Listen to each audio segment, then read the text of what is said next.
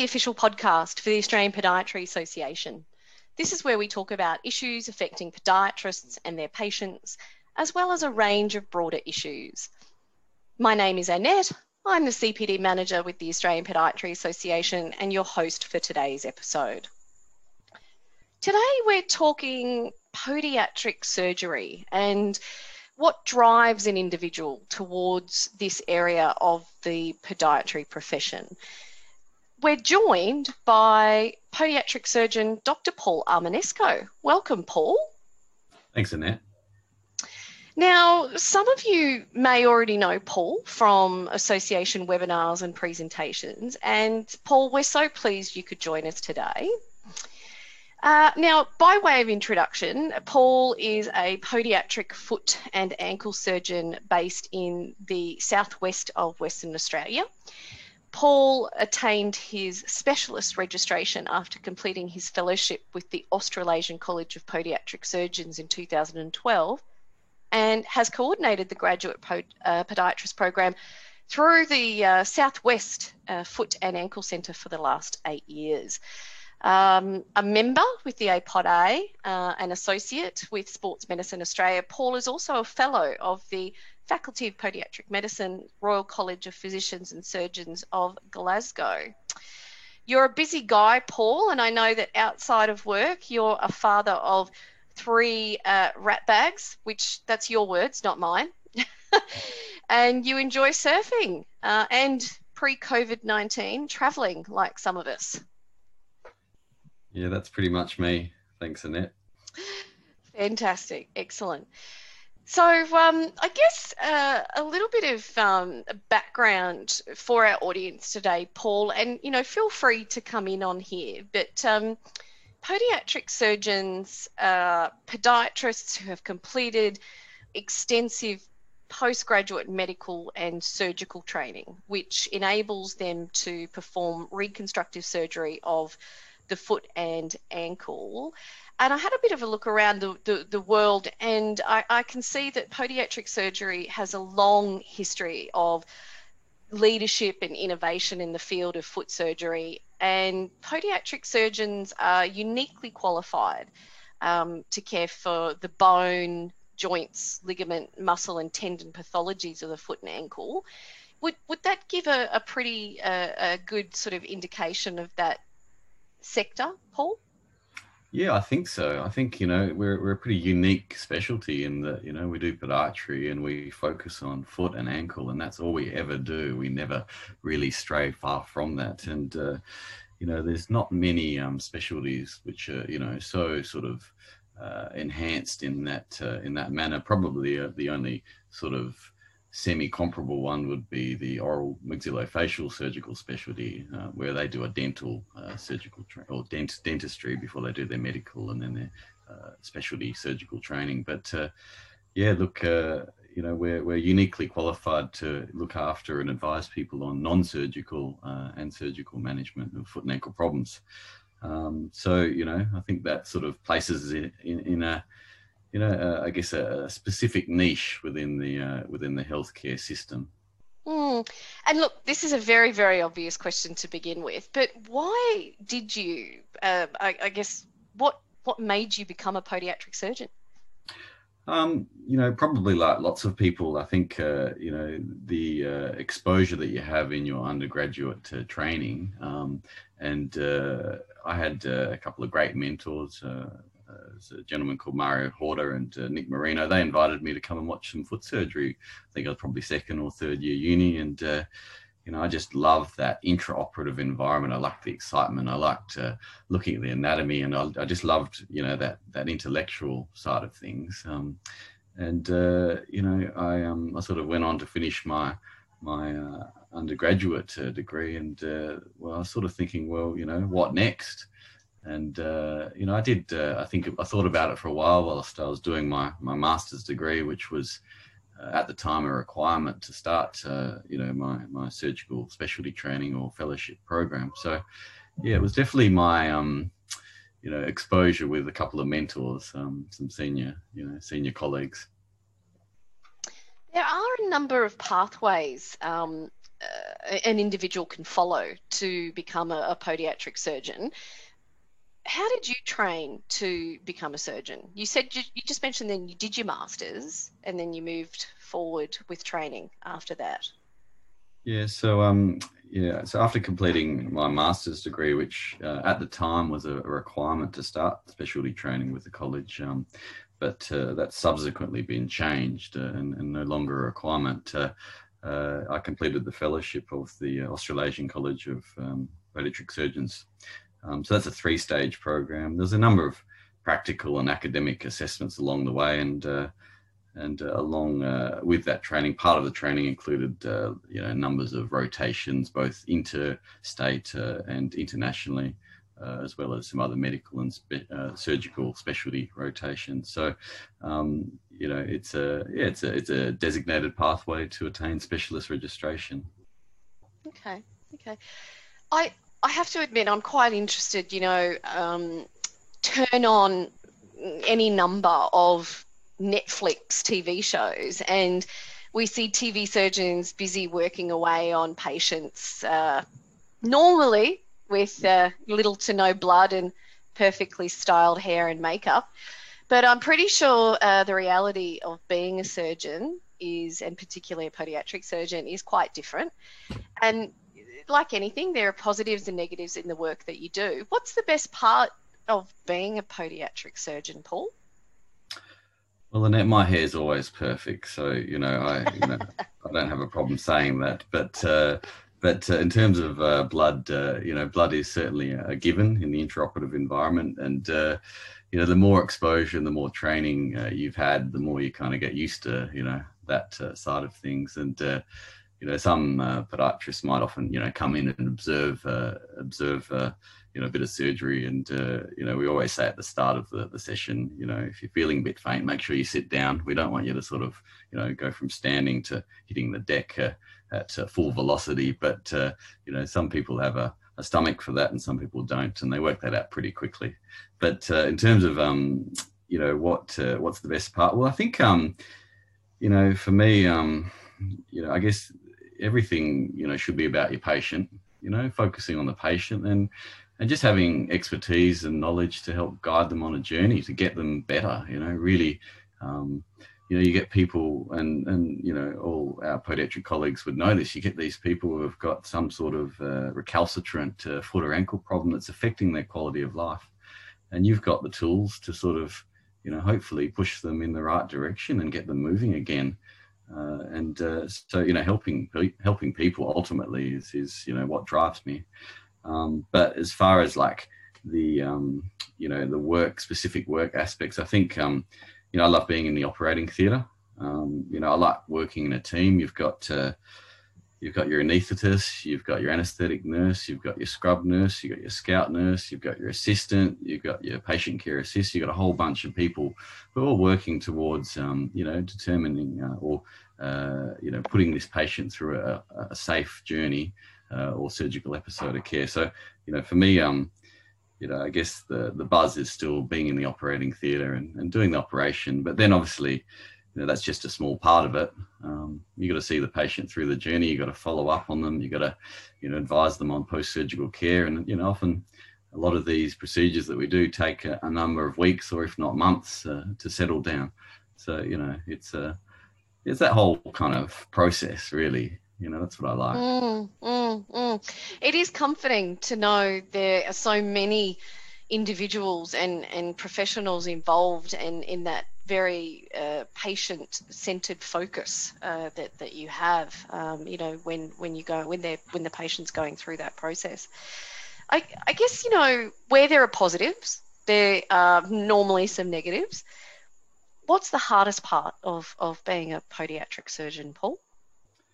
Well, look, um, you know, I'm sure all my podiatric surgery colleagues would agree that you know it's um, you know once you uh, you know you start operating on people, the, the stress can increase significantly. Um, you know, you're you know you're dealing with uh, I guess more risk ultimately once you start uh, you know operating on on patients, and uh, you know the reality is that uh, you know, every surgeon has complications, and things like infection, for example, is a, a well-known complication of uh, any operation. And so, um, you know, when you get those situations, you need to deal with those patients, and you need need to make sure that they get better.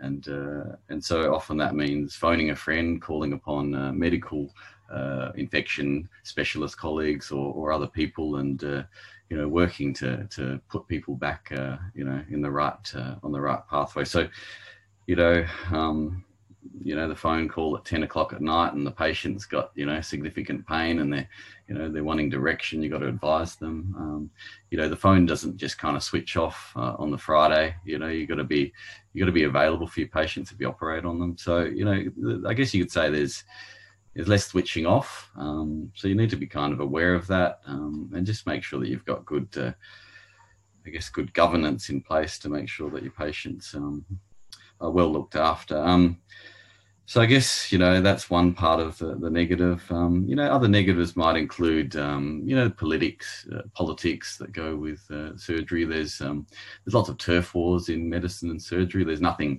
new or unique about uh, turf, uh, and it happens in lots of different other specialties. But uh, you know, certainly uh, within podiatric surgery, it's a domain that you know it's occupied by both orthopedic and podiatric surgeons. So you kind of, you know, in um, certain aspects of your work, have to deal with a little. Or a certain degree of that, and you need to have a pretty thick skin.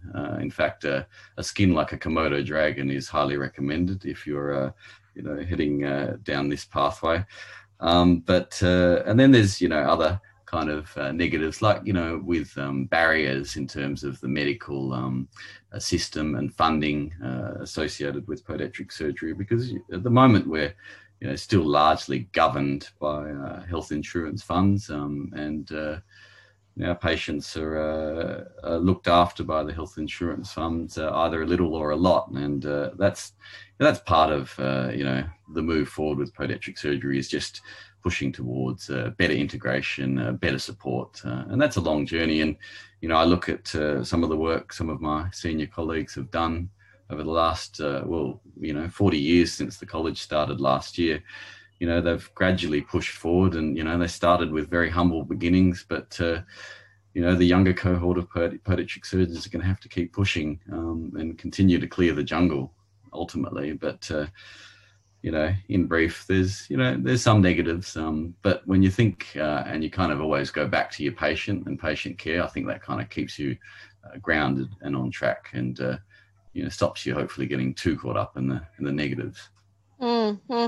Certainly sounds like you're wearing a series of hats there. You know, there's there's the podiatrist hat, the surgeon hat, the the diplomat hat, and the advocate hat.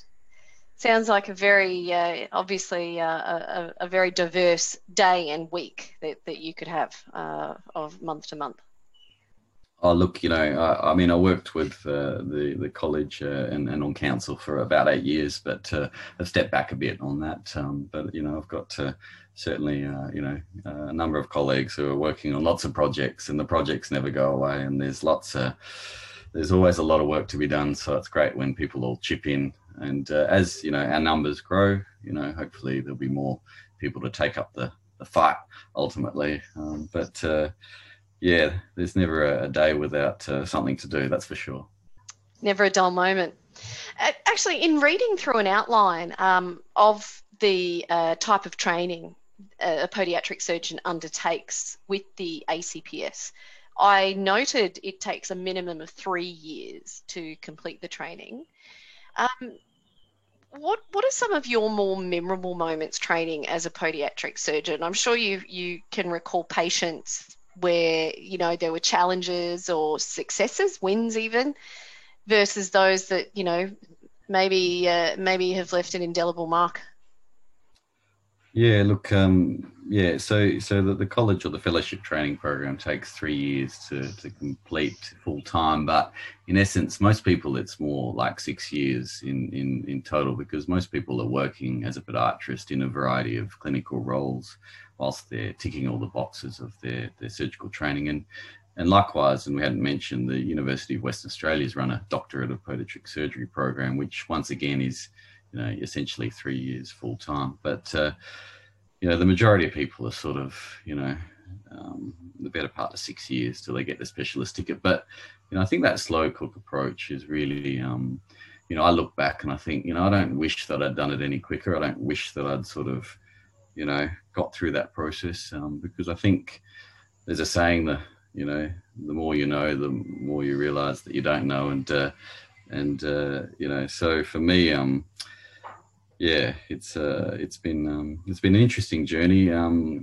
uh, highlights. Well, look, you know, uh, my um, my mentor uh, and primary supervisor Mario Horta organised for me to um, essentially access a, a, local public hospital, and so I, part of our training was to do medical and surgical rotation. So I spent uh, a bunch of time in my first year of training uh, in a public hospital, uh, assisting uh, general surgeons, hand surgeons, uh, emergency department uh, rotations, uh, medical rotations, and kind of that integration for me was like a real, I think, grounding and also um, important part of, um, of my training, and it taught me the importance of that that whole team and networking and multidisciplinary approach. Um, so that was, you know, a notable thing. Uh, uh, doing a, a, three month rotation in uh, an orthopedic uh, unit in the UK was uh, was also a really fantastic thing for me to see. Um, it kind of gave me a vision um, where there's a podiatric surgeon integrated into the um, orthopedic department, working alongside.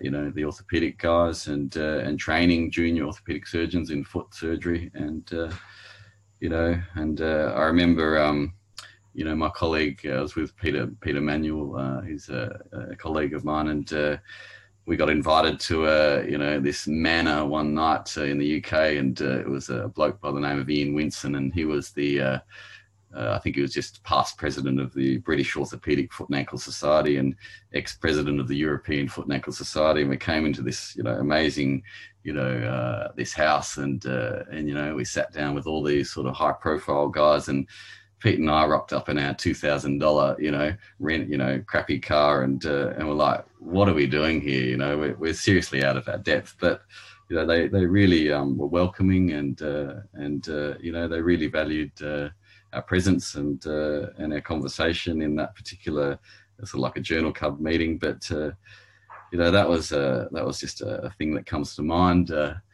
going to the US and spending time with a, a, guy called Jack Schuberth in San Francisco, and you know this uh, podiatric surgeon was doing stuff that I just just blew me away. You know, ankle replacements and tibial osteotomies and stuff that uh, is just sort of so.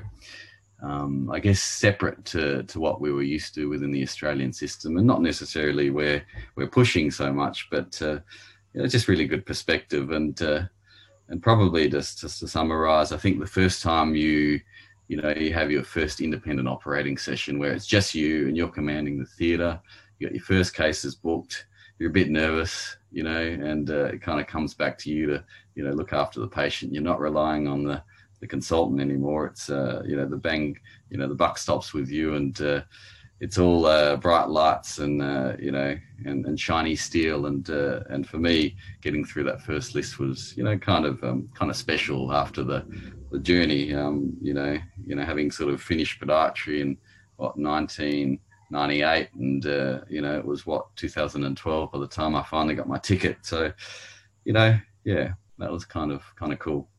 Yeah wow. You you've actually been qualified since 2012, and that's eight plus years now. What advice would you give to a podiatrist who might be thinking uh, of becoming a podiatric surgeon? I think just reach out to other podiatric surgeons. You know, just just hit them up, um, give them a phone call, maybe arrange to spend time in clinic with them, or you know, perhaps you might be able to organise to watch some surgery. You know, get a feel for what it's like. Um, you know, do your due diligence in terms of research. You don't want to kind of go blindly into something like this because it's not, not necessarily an easy pathway to take. You know, and and uh, you know, some people, um, you know, they might not be cut out for it. Um, so, you know, just just reach out really to you know one of the you know numerous. Uh, you know, I think there's nearly 40 of us around the country, podiatric surgeons. Um, yeah, I think uh, it's a long journey, and uh, you got to be committed. You know, if you're sort of like not that sure, or maybe you know, uh, possibly sitting on the fence, maybe it's not for you. Um, but you know, for me, I knew it's that's what I wanted to do, and I was I was pretty dedicated. Although you know, I had probably moments of crises and doubt along the way. Um, you know, I'm kind of glad. Uh, well, I'm glad that I, I got through that pathway. Um, you know, the college um, does uh, offer a couple of, um, you know, options for people who are wanting to learn a bit more about surgery. So the ACPS has got affiliate membership, which means that they, you know, can join in on a variety of educational, um, you know, benefits and activities. Like, for example, um, our monthly case forum discuss- discussions, where the where the trainees discuss a variety of different um, uh, topics. Um, uh, there's also a course called the BSSET, which is like a uh, basic surgical training course where um, you can get uh, a certificate through the college where it's kind of like a prerequisite for becoming a surgical assistant for a college fellow, but um, or college member. But uh, essentially, um, you know, that might be a bit of an intro um, for someone who's you know kind of looking uh, at going down that pathway. Um, you know, read lots of articles and uh, you know try and uh, try and essentially practice to you know the best evidence possible you know and uh, and uh, yeah it's um it's something to to consider. Um, but do your due diligence is is certainly my my um, my main recommendation. Paul thank you. Thank you for for sharing uh, your insights and and uh, you know your your history with podiatric surgery um, sadly, for today anyway, that's all we've got time for. But you have shared uh, some excellent uh, information with our audience. And, uh, you know, while I'm sure that uh, we agree, you know, podiatric surgeon training is rigorous, it is lengthy. Uh, if an individual is driven towards the profession, um, and, and goes on to complete the training, it does sound like they they certainly uh, have a, a, very rewarding career ahead of them. What is if you if you just want to remind our, our audience today, what what is the uh, the website for the Australian College um, of Podiatric Surgery? Where can they find uh, all oh, yeah, information? Yeah, there's, there's, certainly yeah more information on the ACPE sorry acps.edu.au website. Um, so they could certainly get information on the BSET course and affiliate membership. But uh, yeah, just reach out to one of the you know podiatric surgeons around the country. They're not too hard to find. And I think you'll find that most people are really accepting and willing to, you know, pick up the phone and if they've got a case that's sort of, you know, they're not sure about or they, you know, want a second opinion. You know, the old saying, a problem shared is a problem halved. There's, I think you'll find that most of uh, most of us guys uh, and ladies are very open to, you know, helping out our podiatric colleagues wherever we can. Fantastic. Thanks again for everything, Paul. And um, thank you for joining us. And uh, today's uh, episode um, is is uh, is going to be out uh, uh, very very soon um, for our listeners. And just a reminder, you know, for our listeners that we we do welcome your feedback and requests uh, for podcast topics, and you know, please email any feedback or any topics that you might like to hear more on to info at podiatry.org.au, and and also don't forget to check our website podiatry.org.au as a source for ongoing updates on a range of topics for podiatrists and when you can, have a look at our social media feeds at facebook.com forward slash Australian Podiatry Association or Twitter at APODA underscore national. In the meantime, Paul, thanks again. Thanks, Annette. Thanks for having me. Thanks to the APODA. Keep up the good work. All right, everybody, stay safe and take care. Bye for now.